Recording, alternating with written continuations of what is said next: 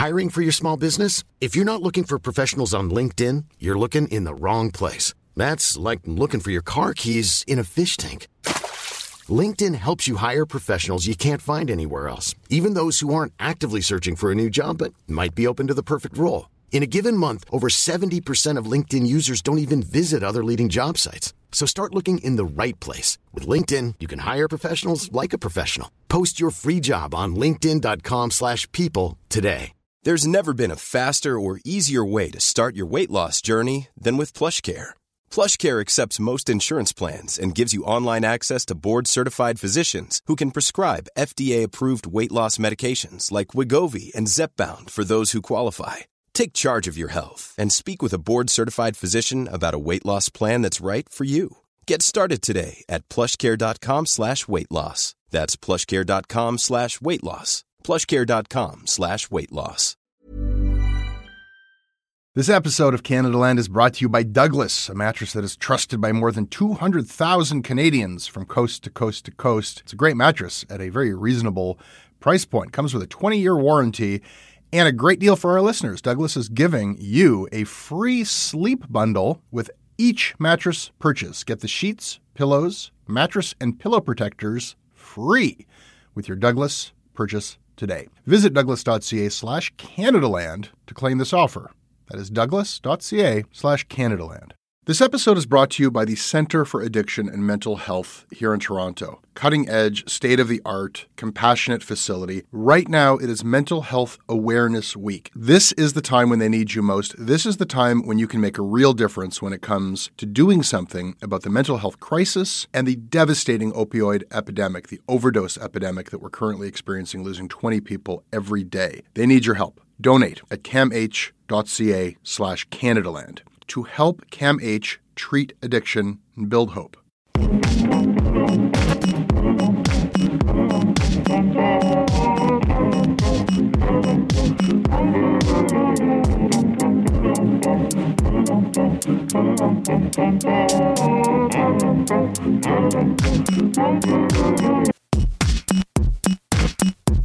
Alternative used to be a thing. Remember that? Alternative culture, alternative music, alternative news weeklies. Yes, I know a bunch of them still exist. Fewer than before, dozens have gone under, a handful in Canada. Those that are left are struggling. They are arguably much less important than they once were. For a lot of people of a certain vintage, this was the first newspaper that actually was for you, that actually cared what young people were into. And for a lot of journalists, this was a way to get started. I moved to Montreal in the mid 90s to go to school, and I stuck around afterwards. There was the Montreal Hour and the Montreal Mirror. Both are now dead. Rupert Bottenberg was an editor at the Mirror for many years. Today, he is a visual artist, a member of the En Masse Collective, enmasse.info. And you're going to hear me talk with him in a minute about alt weeklies. Actually, first we talked about music and comics, but then we spoke about alt weeklies, what they meant, and what happened. Wait for it.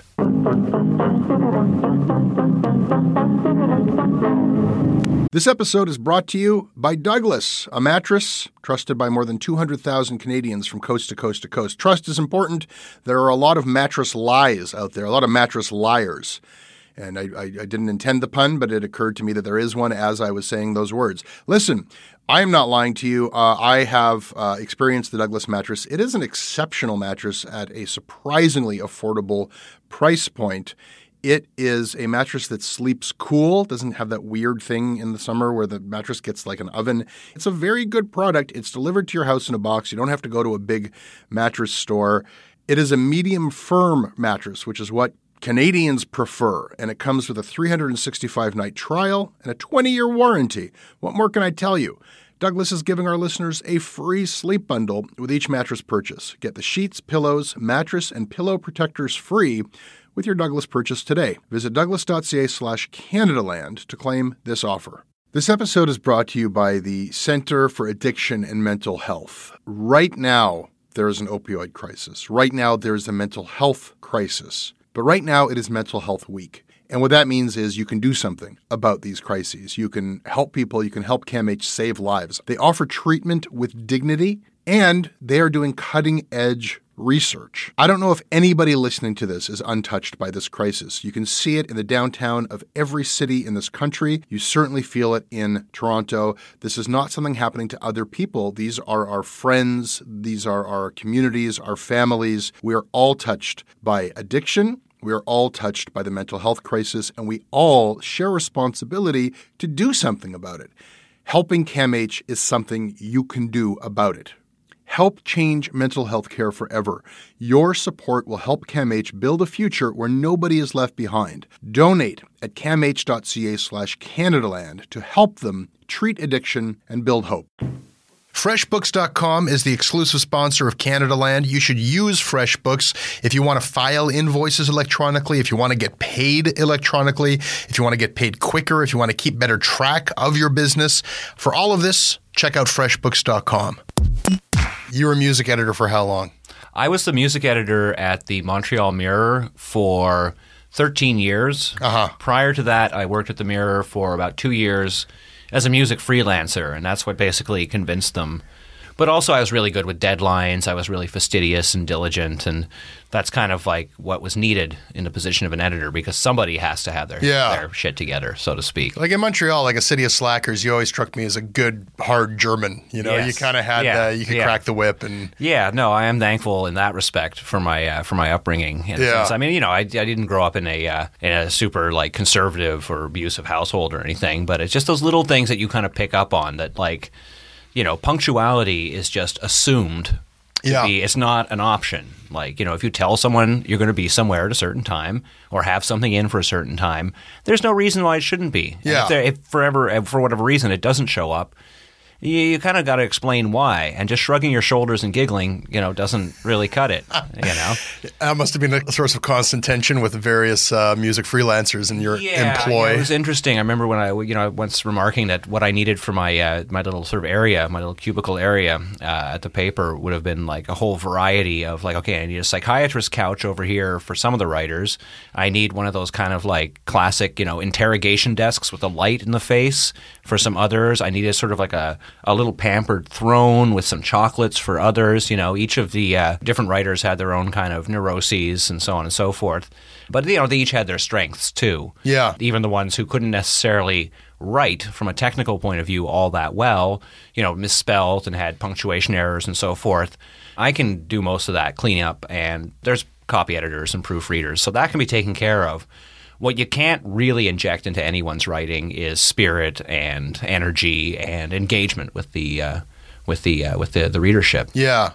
I mean, and you must have had a field day. I mean, you were the music editor of uh, Montreal's Alternative News Weekly in a period where Montreal's music scene is arguably the most interesting music scene of any city in the world. Yeah, or at least at that point, you know, the hottest. Um, you know, I still think Shibuya in Japan at the time was was more interesting. Okay.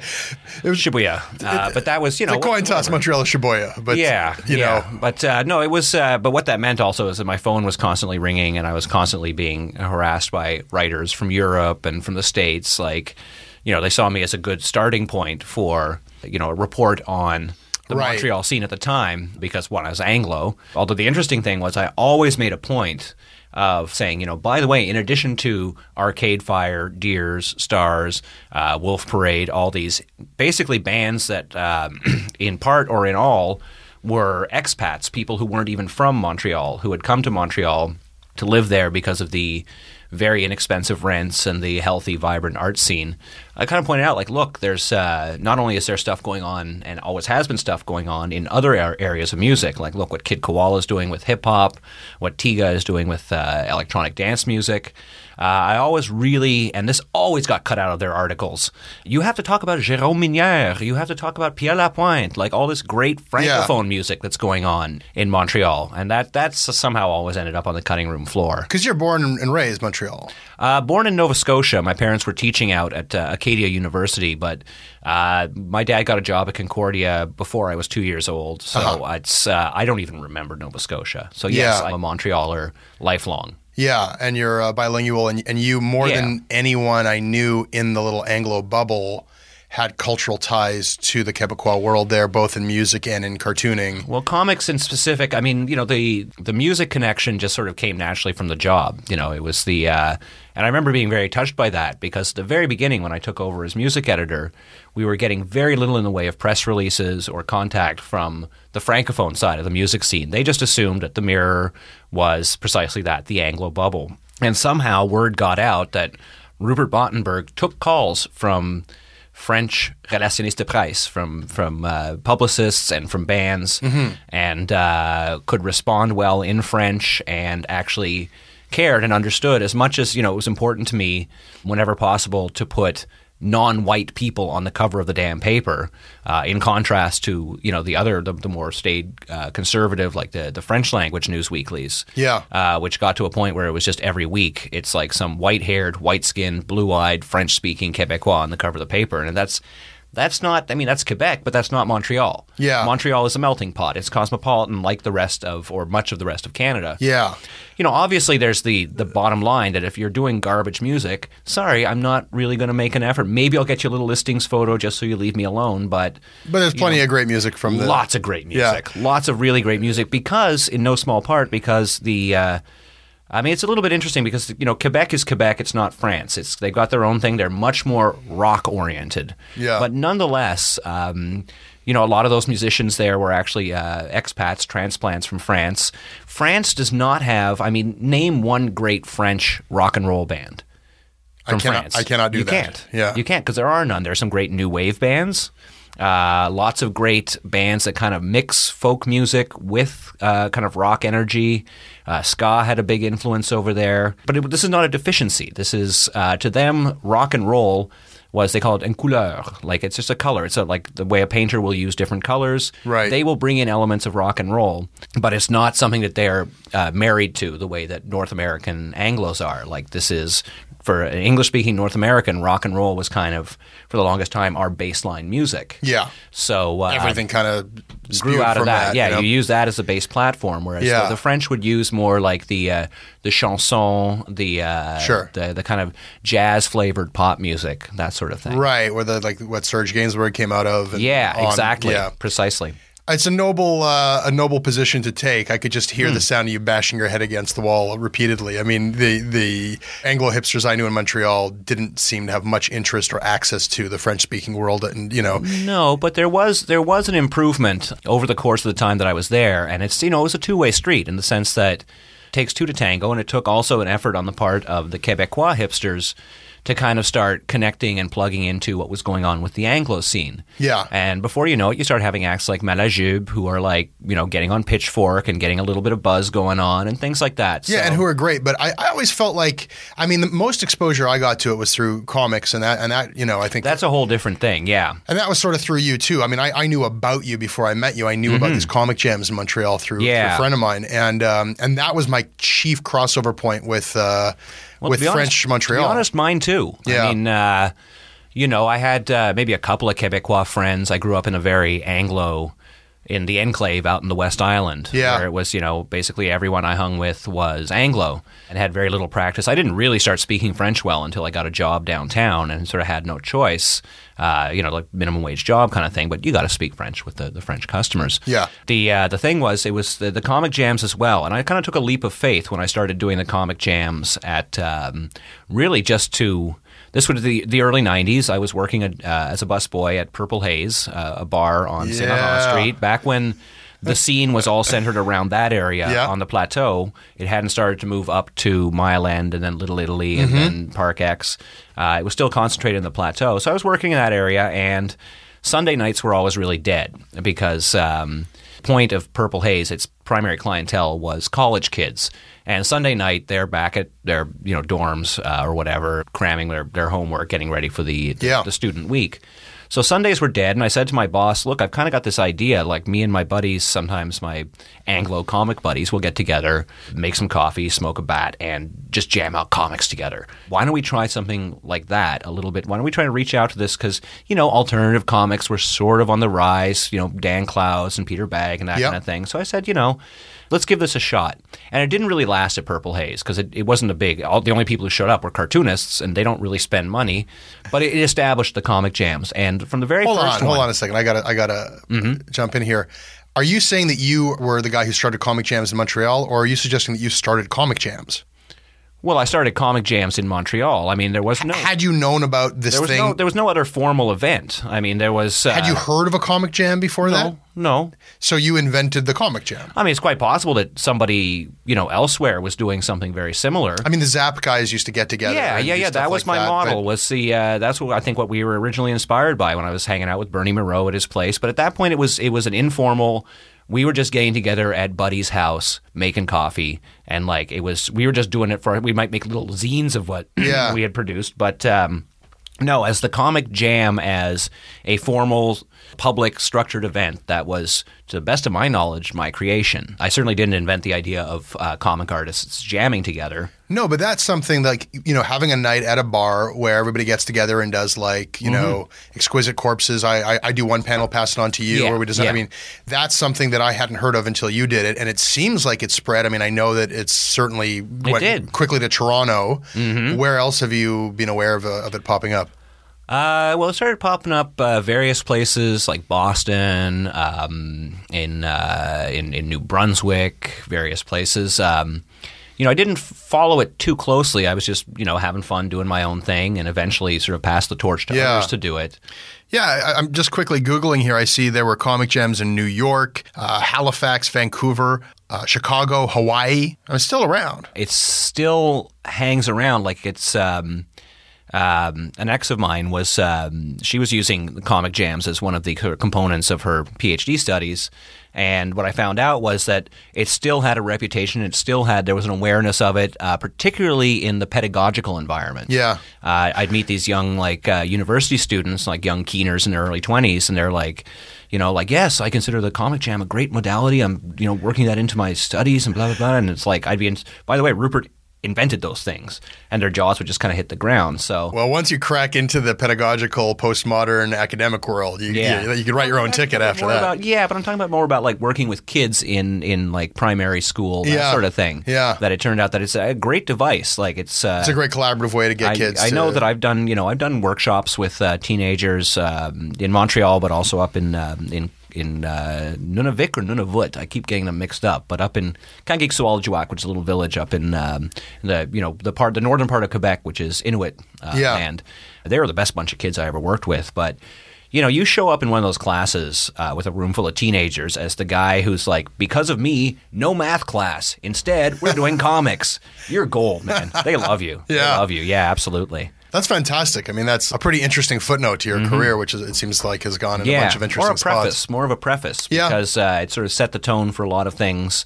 Uh, coming back to what we were talking about, the, the francophones, with that very first one, that I'd reached out to.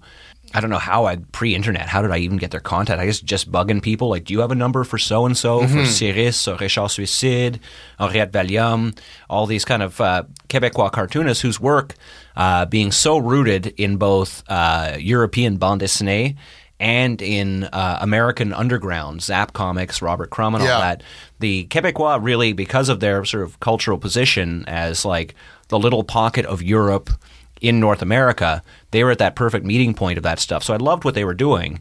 And in my you know crappy French, I would call them up and leave messages on their on their Yeah. answering machine, and uh, they showed up. And it was initially kind of like awkward. People weren't really sure about talking to each other, but Yeah, they're cartoonists to begin with, so not the most social lot. Yeah, and then you got the two solitudes in the house. Precisely, but the fact that we were all comic artists sort of negated the two solitudes. Yeah. In the sense that, well, we're all comic artists first and foremost. You're not exaggerating. I mean, I, I knew some of these guys because of you, and then uh, you know we were publishing a comic out of uh, university, and we published some of them, and I remember, yes. you know most of my uh, exposure, like I say, to, to you know getting French friends and hanging out was uh, was through comics and through kind of I think uh, a, a bridge that you that you built, Yeah. and, uh, and and yet it felt very much like they could come our way. And uh, French musicians became a part of the Anglo music scene, and French cartoonists became part of the Anglo comic scene, or it became a hybrid scene. Didn't go the other way, you know. Uh, I mean, Quebec media and art. I mean, it's it's a whole universe, and they really consume the hell out of their own stuff. But it doesn't matter how good your French is. If you're an Anglo, you, you can't really break into that. Yeah, but I think that was more in us. That was I, Yeah. I feel very strongly that uh, I mean keep in mind that much of the Anglo community of Montreal, the young artsy Anglo community, uh, is not Montrealers. They're people coming from Victoria, BC, or Edmonton, or whatever. So they have very little grasp of, of French. Yeah. And then they sort of plant themselves in the hipster, the Anglo hipster zone, which you know, Mile End was the the big area at Yeah. the time of the Montreal music uh, explosion. And they kind of like live in that little cloistered world, that little shut off world where they only deal with people who speak English and they don't really explore the city. It's polite of you to say they and, and not you, Jesse, for the 10 years you were in Montreal. Because, yeah, I lived in the plateau in Mile End, and, and my Yeah, world was you- English speaking. I never saw you as part of that. I always saw you as uh, as kind of more like a free agent culturally, you know. It, it's interesting. Like, it was such a small world, and yet it kind of encompassed so much. Mm-hmm. Uh, and the music scene that became this kind of storied Montreal music scene at the time that I came there, it was kind of like on fumes of me, mom, and Morgentaler, and, and then like, Yeah. And you were very attached to the uh, the Montreal ska scene, which kind of had this like yes. crossover with comics. Yeah. you know, like like but no crossover with the hipsters. no, Oh my God, they despise ska. a little Like, too earnest, I guess. Well, also too much fun. Maybe. Too much about like it's not enough about looking cool. Yeah. And you don't really mind acting like kind of like a goof and dressing kind of nerdy and all this, but Can't uh, really see Godspeed You Black Emperor skanking at. Uh, No, no, no, no, no. Exactly. Yeah. Yeah. They're not so fond of puns, and Ska really enjoyed the puns. Yeah, yeah, they're a little too much for even for me. But Yeah. uh, you know, a, a lot of the attraction. It's funny you mentioned the comics because a lot of the attraction to me um, in ska, the larger. I mean, I just enjoy the music. I love old Jamaican rocksteady, uh, Jamaican soul music, essentially. Yeah. and that's where the ska thing came from, as well as the uh, the British punk scene. It was kind of a fusion of those two. So musically, I really enjoyed it, but also the visual aesthetic of ska, which was so rooted in two tone records Yeah. which was all about black and white, you know, and there was a political message there, black black members and white members in the same band. Imagine that. But, you know, for someone who was coming from very kind of like a lo-fi, you know, production environment in terms of like, well, no, we, we can do photocopies. We can't do full color litho. We can do black and white photocopies. Yeah, mini comics and zines and Scott, it all it all kind of yeah, worked together. The, the show posters and all that. Yeah, absolutely. yeah. I mean, it was it was fun, and, and, and that spirit of fun, like it kind of had its moment, and then things got a little bit more self serious and, and hipstery, and uh, Yeah, yeah. Well, you know, the ska thing was just doing its own thing and attracting, and there, there was your real crossover. Yeah. You know, bands like the Planet Smashers, purely entirely Anglo bands. The rest of Quebec just ate them up. Like they were hugely popular. Uh, still are. are those guys still touring? Are they still? They are. They are. Yeah. Uh, they. I think it's their. I think they're coming to the twentieth anniversary of Stomp Records. and Wow. they just. They just keep at it. I mean, you know, they've all got, they've got kids. They pursued their own careers, but uh, they hold it together. You know, and Yeah. uh, so there was that. That was another thing with the ska scene. That's also, I think, where I connected with a lot of uh, Quebecois. Right. Was in a scene that was like the, the Quebecois because the Quebecois are on their own schedule. Yeah. Uh, music wise and culturally, in some respects, they're way ahead of the curve. And and just in terms of time and when they show up to things. There is that. Yeah. Yeah. No, absolutely. Montreal style.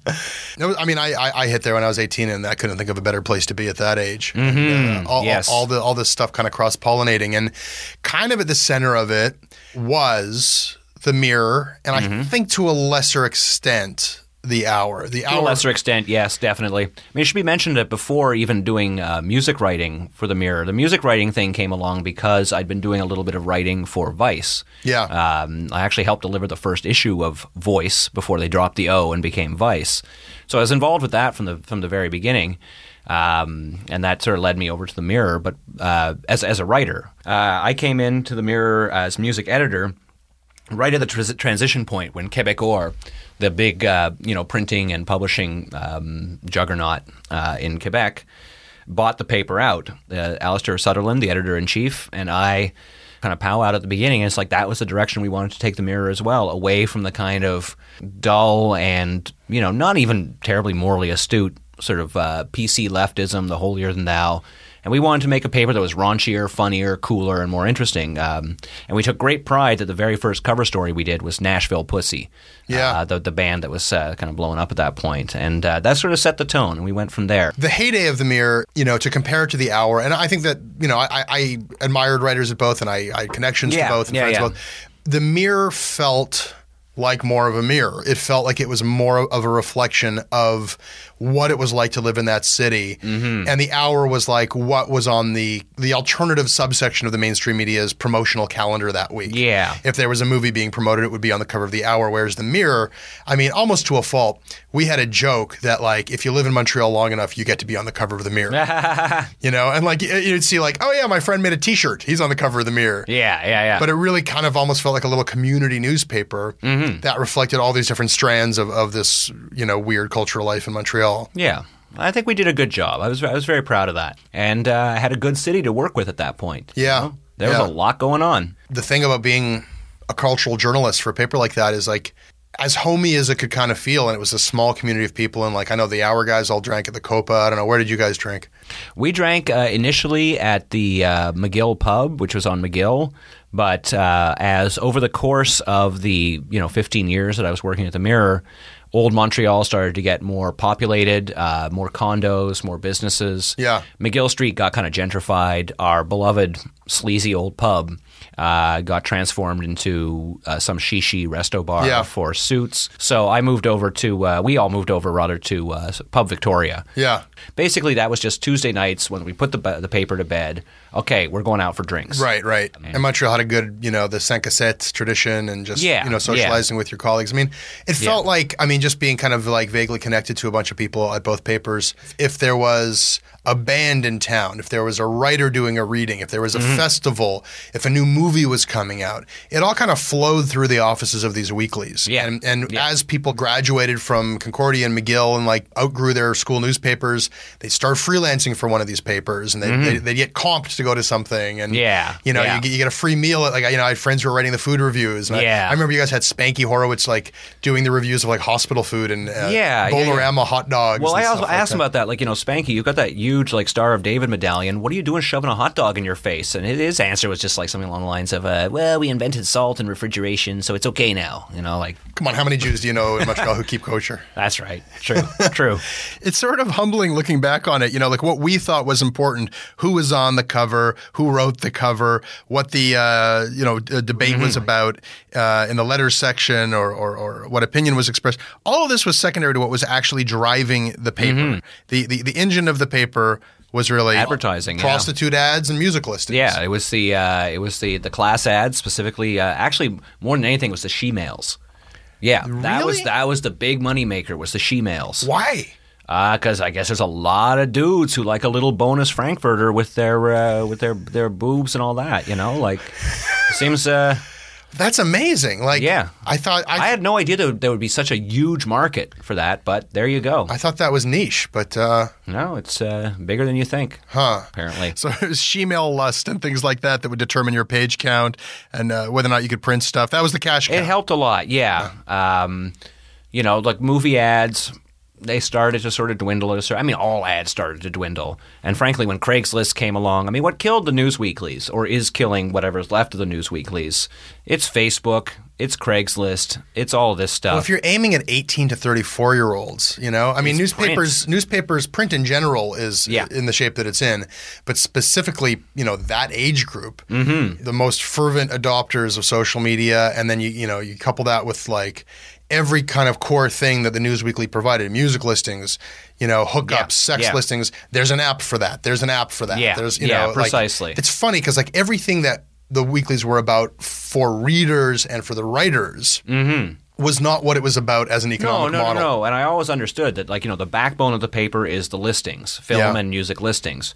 The main reason people would pick these papers up was not to read stuff under my amazing byline. No, it was to read, not even to read, it's just to consult the listings. What shows are going on tonight? And that's how they started. If I if I I don't really have my history so straight, but you go back to like the the Village Voice and the Oh, East yeah. Village Other, it was about like you know, a four page, like a big broadsheet that was just about where where the where the band's playing, what's Yeah. going on. Yeah, what's going on? Here you go. And then somebody realized that they could put an article here or there, and Yeah, and, that uh, could that would fatten it up, fatten up the paper, and that could make Yeah. more room for more ads. And before you knew it, the the people selling futons were like, "Hey, let's put ads in there," and so on and so forth. seemed like you were having a lot of fun. You also did the comics issue, you Mm-hmm. know, once a year. Like the alternative news weeklies in other cities, like here with now, you know, in a lot of places, old hippies were running the show. Yeah. And it felt like an old man's newspaper. It still feels like an old man's newspaper. Mm-hmm. yeah. It certainly was the lunatics running the asylum at the mirror. You know, you had sort of corporate overlords, but I, I didn't sense They their did. They did not give a damn about what we did, as long as the money was coming in, because our corporate overlords were all just doofus Quebecois, like the- coming into their SUVs from Laval, like I mean, suburban dipshits to begin with, and worse yet. Quebecois suburban dipshits, so totally clueless. You know, if it's not Star Academy, they don't know what it is. So they just said like, "Ah, these Anglos seem to be doing something right, so we'll just leave them alone." And it, the only time they came poking around was when, you know, advertising revenue was dipping. And all they would suggest was like, hey, let's put a banner ad on the front, on the cover page. And we'd be like, that's stupid. And I think ultimately they drove the paper into the ground. uh, Yeah. in part just by not so much active bad decisions as passive bad decisions or absence thereof. Yeah. That the things they needed to do, develop our website, you know, already in like 99, 2000 we were telling them like look put 50k just pump 50k into the website get somebody in here let's update this thing. There's this whole new idea social media. Maybe we could add an element of social media to the mirror website.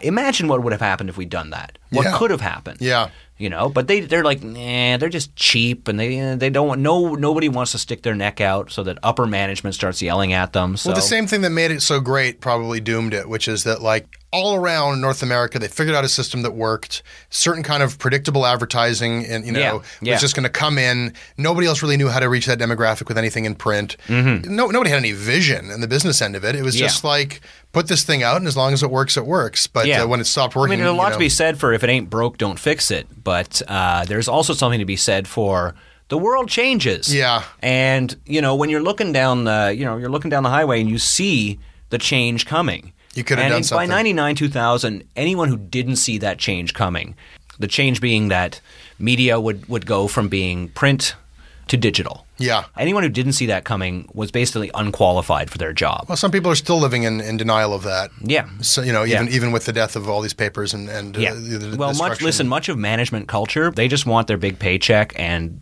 then they just put on their earmuffs and they don't know what's going on. Do you regret it? Do you wish they had changed course and that that still existed? I mean, it is like I know that you kind of left.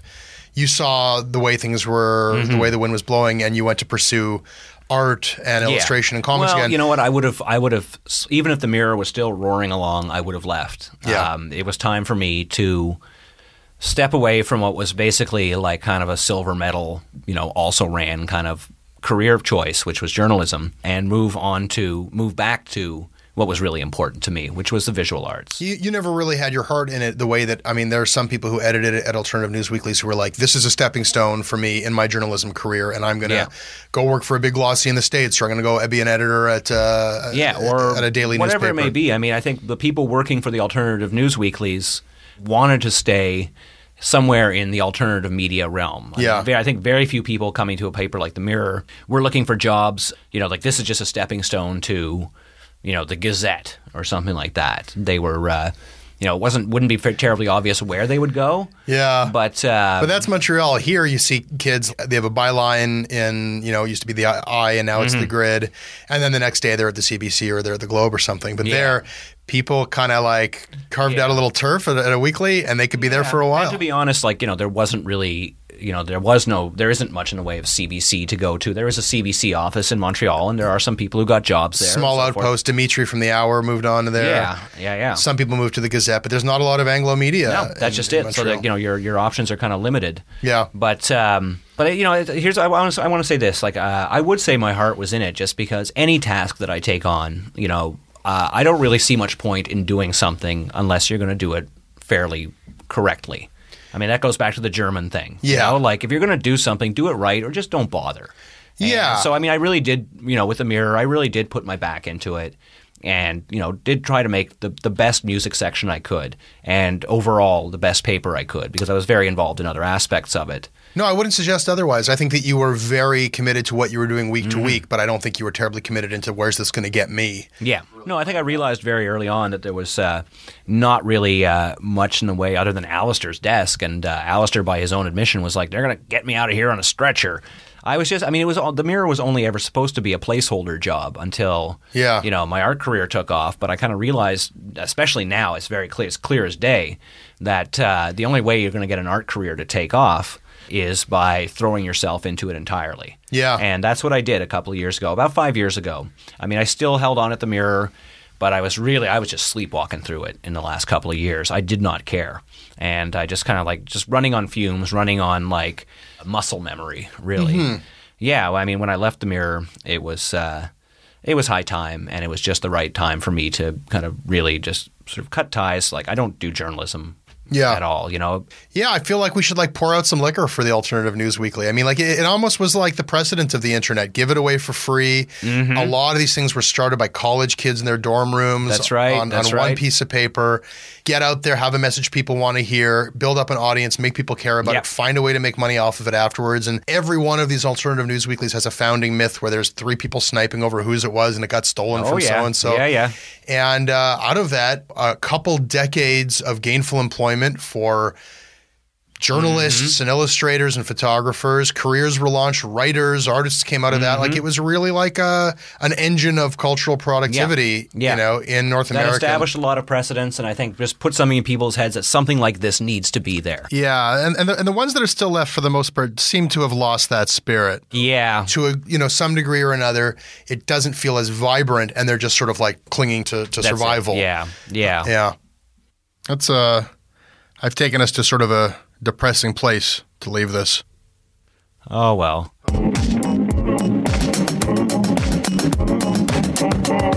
Okay, that's the show this week. I hope you liked it. You can email me with ideas for future shows at jesse at jessebrown.ca. I'm on Twitter at Jesse Brown. You might want to have a look at the additional content on our website at CanadaLandShow.com. I make this program with help from Tenora Yelland, and I'll have a new episode up on Monday. If you like Canadaland, recommend it.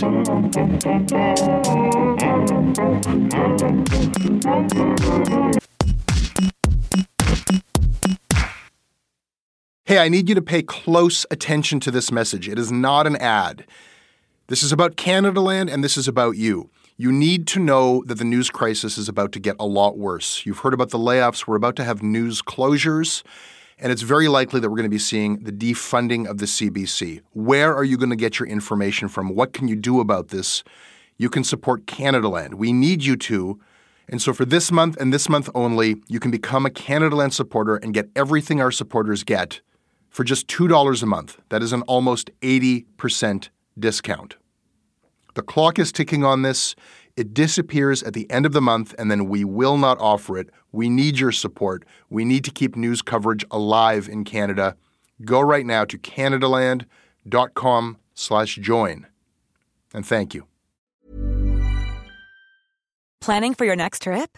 Elevate your travel style with Quince. Quince has all the jet setting essentials you'll want for your next getaway, like European linen, premium luggage options, buttery soft Italian leather bags, and so much more. And is all priced at 50 to 80% less than similar brands. Plus, Quince only works with factories that use safe and ethical manufacturing practices.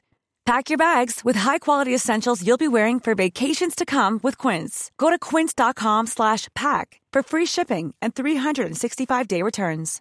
A couple of years ago, a cop was shot dead on a deserted pier in the tiny nation of Belize. The only other person there that night was a frightened young woman, found covered in blood. By all appearances, it was an open and shut case.